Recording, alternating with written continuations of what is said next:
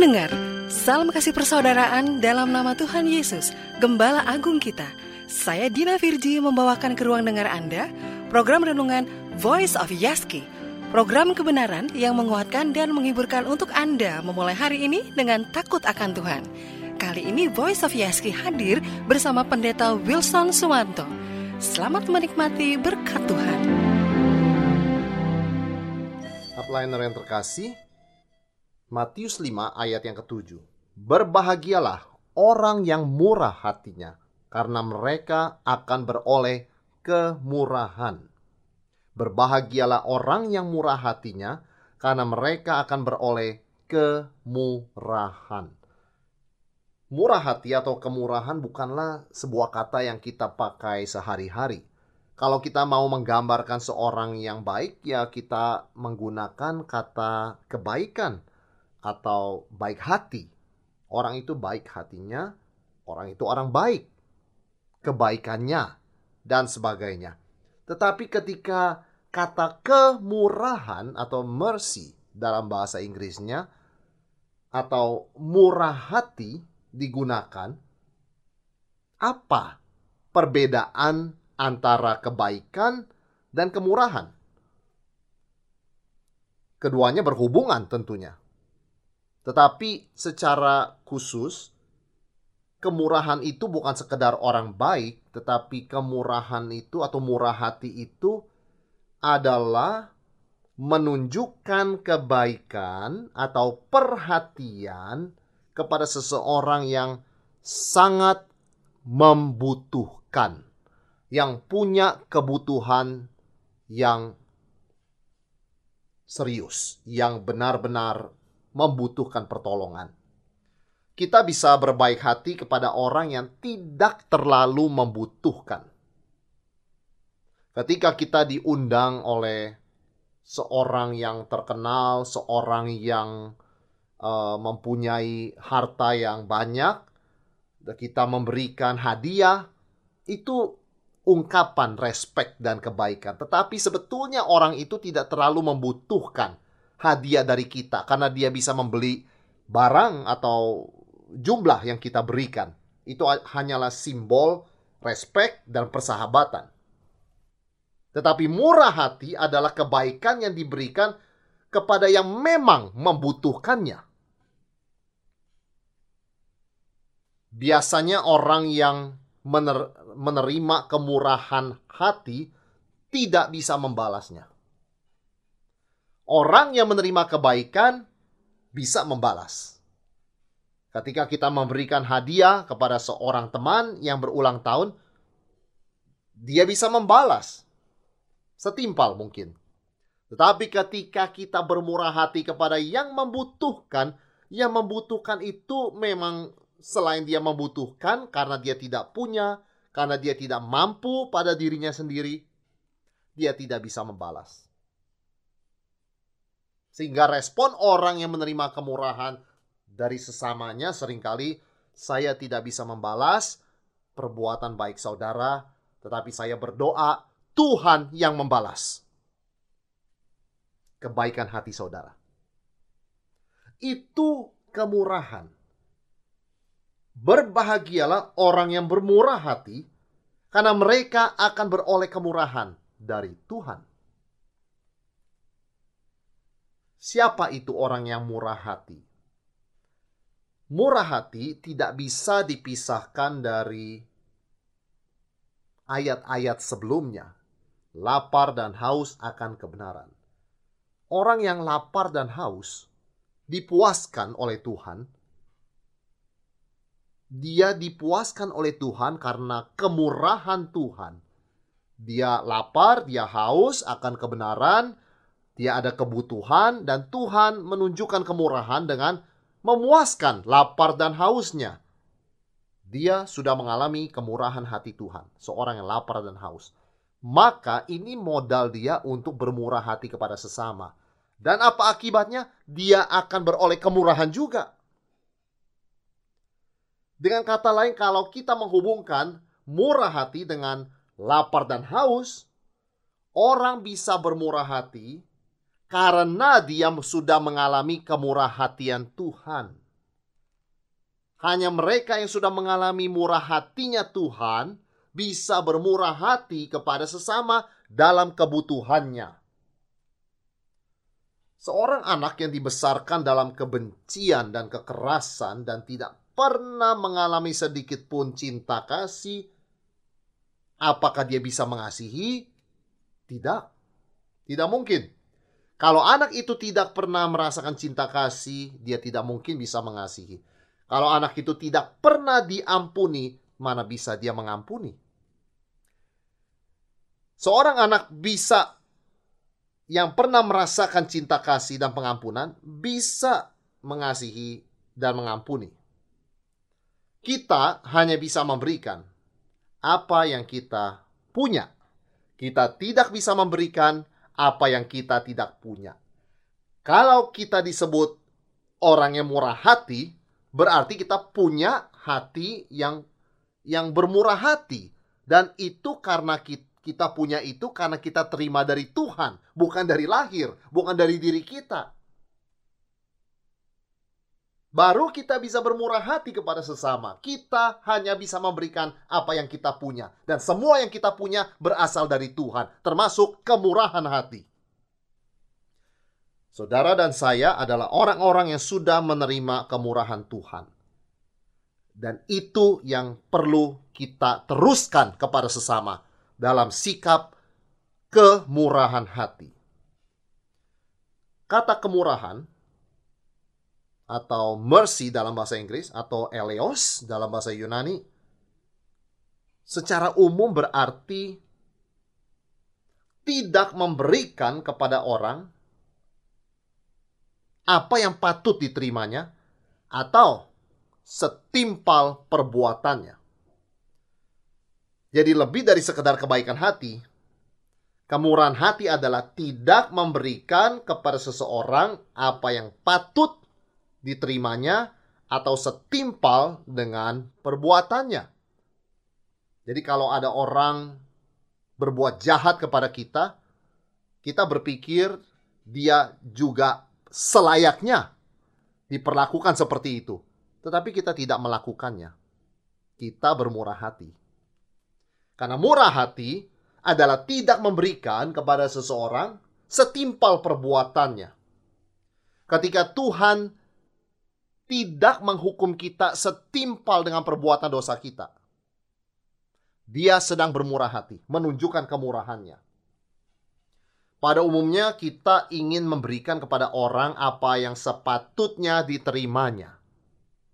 Kalau orang itu jahat terhadap kita, kita merasa dia patut diperlakukan dengan tindakan yang sama, jahatnya. Dan kita merasa tanda kutip puas karena keadilan telah dijalankan. Selayaknya sepantasnya orang yang berbuat jahat juga menerima perlakuan yang jahat. Tetapi Yesus mengatakan bukan itu jalan Tuhan, bukan itu kebahagiaan. Kebahagiaan ada pada orang yang murah hatinya, yaitu orang yang tidak membalas kejahatan orang lain setimpal perbuatannya. Orang yang tidak memberikan apa yang sepantasnya orang lain terima. Ada seorang pemain sepak bola yang kecewa karena ketika dia dijatuhkan, wasit tidak menghukum lawannya itu. Bahkan lawannya menertawakan dia karena lawannya tidak dihukum oleh wasit. Maka dia marah. Dan dia mengatakan orang yang mengejek saya itu, pemain lawan yang mengejek saya itu karena wasit tidak menghukumnya, padahal dia sudah menjatuhkan saya, sepantasnya dijatuhkan. Maka dia mencari kesempatan untuk menjatuhkan lawan yang menertawakan dia itu. Dan berhasil. Tetapi kali ini wasit melihat dan memberikannya kartu merah. Dia dikeluarkan dari lapangan. Dia merasa tidak adil. Mengapa ketika lawan itu menjatuhkan dia, Lawan itu tidak dapat apa-apa, sedangkan ketika dia membalas, dia dikeluarkan. Dan karena dia dikeluarkan, timnya kalah. Dia sangat menyesal. Ternyata membalas itu tidak membawa kebahagiaan, malah malah petaka. Bukan hanya untuk dirinya, tetapi untuk orang lain, timnya. Dia menjadi sedih, kecewa, dan merasa itu hari yang buruk dalam hidupnya. Karena dia menjadi biang kekalahan dari timnya. Memberikan yang selayaknya orang lain terima sebenarnya menyatakan isi hati kita. Kita ini pemarah, pendendam, pembenci, sangat peka kepada ketidakadilan yang diberikan orang kepada kita.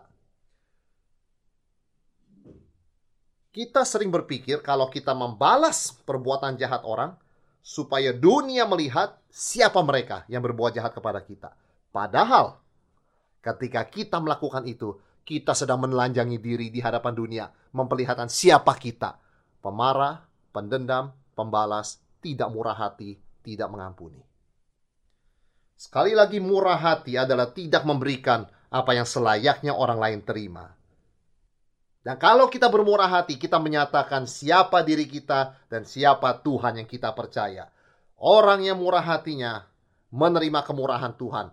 Dan dengan tindakannya, dia memproklamasikan Allah kita di dalam Yesus Kristus adalah Allah yang murah hati. Lagi pula, kalau dunia hanya semata-mata dibangun di atas dasar keadilan, tidak ada kemurahan hati sama sekali, hanya ada keadilan, sudah tidak ada kehidupan di muka bumi ini. Karena semua manusia telah berbuat dosa dan kehilangan kemuliaan Allah. Seadilnya, manusia itu semua dihukum. Dunia bisa ada sampai hari ini. Saudara dan saya bisa ada sampai hari ini. Karena bukan hanya ada keadilan, tetapi ada kemurahan Tuhan. Karena Allah tidak memberikan yang sepantasnya dunia terima. Allah tidak memberikan yang sepantasnya kita terima sekalipun kita sudah banyak berbuat salah terhadapnya.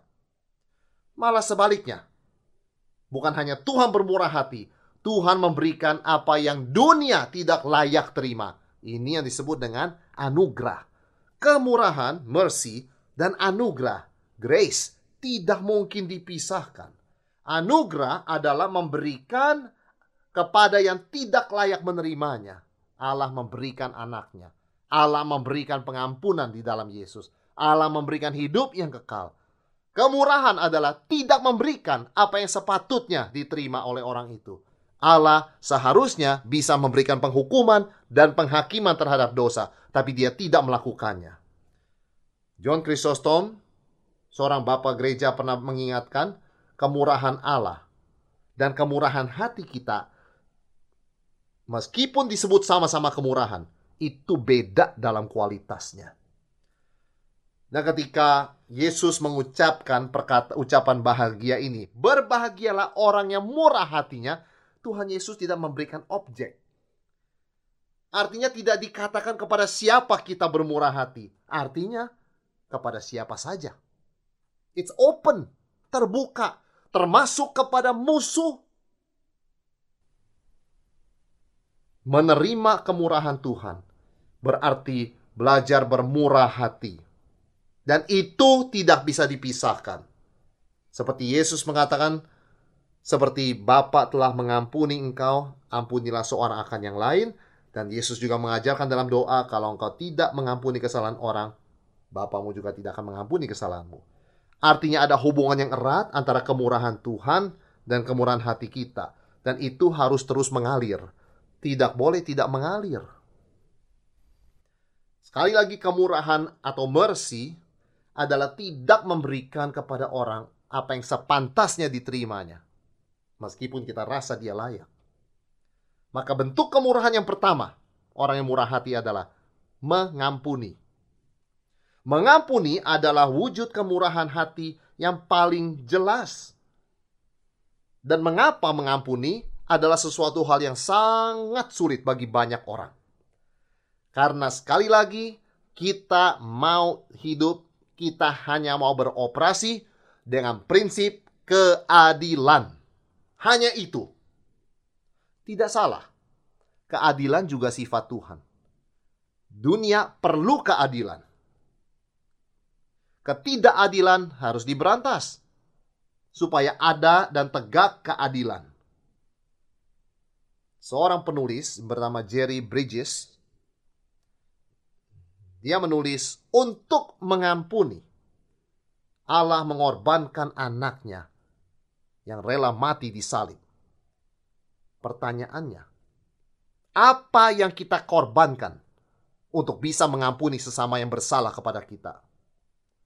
Kita harus rela mengorbankan rasa keadilan. Kita merasa seadilnya dia dihukum karena dia sudah berbuat jahat kepada kita. Se seadilnya, selayaknya dia menerima balasan yang setimpal.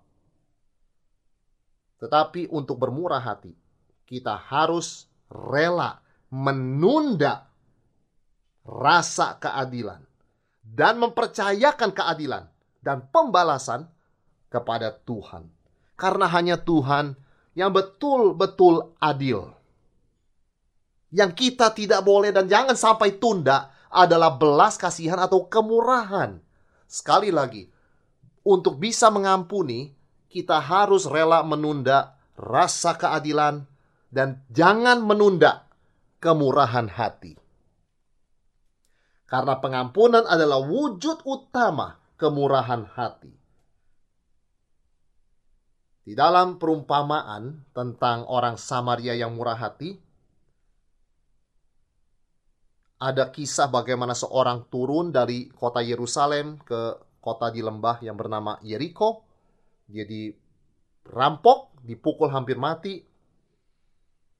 Kemudian lewat tiga orang, yang satu pemimpin agama, yang satu orang Lewi, dan yang satu orang Samaria. Dan yang menolong adalah orang Samaria maka disebut Good Samaritan atau orang Samaria yang murah hati. Dan Yesus mengakhiri perumpamaan ini dengan satu pertanyaan. Siapakah di antara ketiga orang ini menurut pendapatmu adalah sesama manusia dari orang yang jatuh ke tangan penyamun itu? Jawab orang itu, orang yang telah menunjukkan belas kasihan atau kemurahan kepadanya. Kata Yesus kepadanya, pergilah dan perbuatlah demikian. Ada urgency, ada sekarang harus dilakukan untuk menunjukkan kemurahan hati atau belas kasihan. Jangan ditunda. Yesus berkata, "Go and do likewise." Lakukan sekarang juga. Kemurahan hati jangan ditunda. Rasa keadilan boleh ditunda dan diserahkan kepada Tuhan, biar Dia yang bertindak adil dan membalas pada waktunya. Karena hanya Tuhan yang adalah satu-satunya hakim yang adil dan hakim yang bisa menjalankan keadilan dengan benar dan sempurna. Untuk bisa mengampuni saudara kita, mengampuni sesama kita, kita harus puas dengan keadilan Tuhan dan menyingkirkan rasa keadilan kita secara pribadi. Ini artinya trust and obey ini artinya percaya dan taat. Percaya pada keadilan Tuhan, percaya pada waktu Tuhan, percaya pada pembalasan Tuhan. Dan obey, taat. Taat melakukan kemurahan. Karena Yesus berkata, pergi dan perbuatlah demikian, jangan ditunda. Kemurahan hati harus mendahului keadilan. Karena ini yang Tuhan lakukan. Kemurahannya lebih dulu berjalan baru keadilannya mengikuti. Tuhan bisa menaruh keadilan di depan berjalan lebih dahulu, tapi tidak ada lagi orang yang tersisa untuk menerima kemurahan Tuhan kalau begitu. Karena keadilan Tuhan berarti penghukuman atas dosa dan upah kepada kebaikan. Kalau semua sudah berdosa, maka semua dihukum. Dan ketika keadilan sudah menjalankan tugasnya, lalu Tuhan memberikan kemurahan hati, di mana orang yang menerima kemurahan hati? Karena mereka semua sudah lenyap dihukum. Kemurahan harus mendahului keadilan. Itu gaya hidup dan cara hidup orang Kristen, itu sifat Tuhan dan itu kunci kebahagiaan.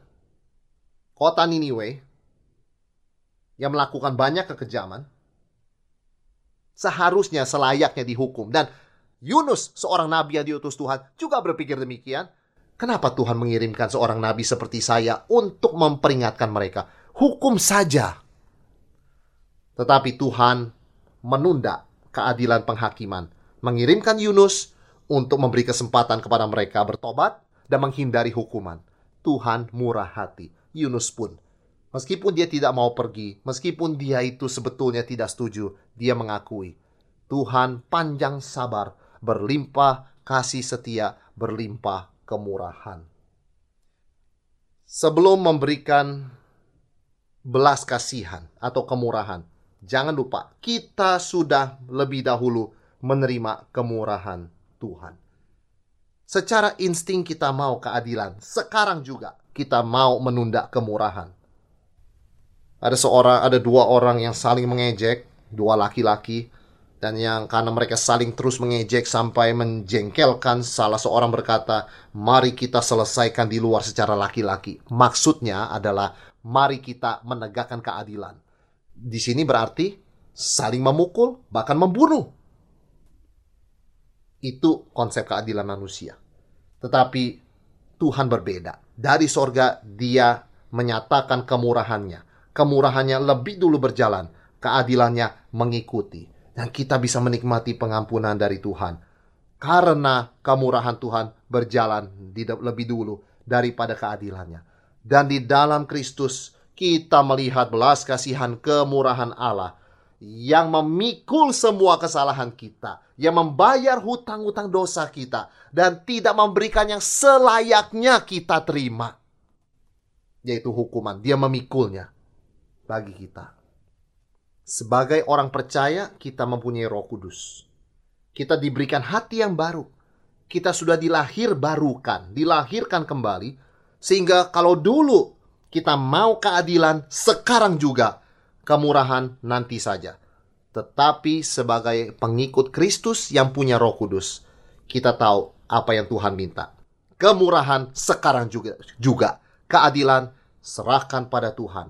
Ia membuat segala sesuatu indah pada waktunya.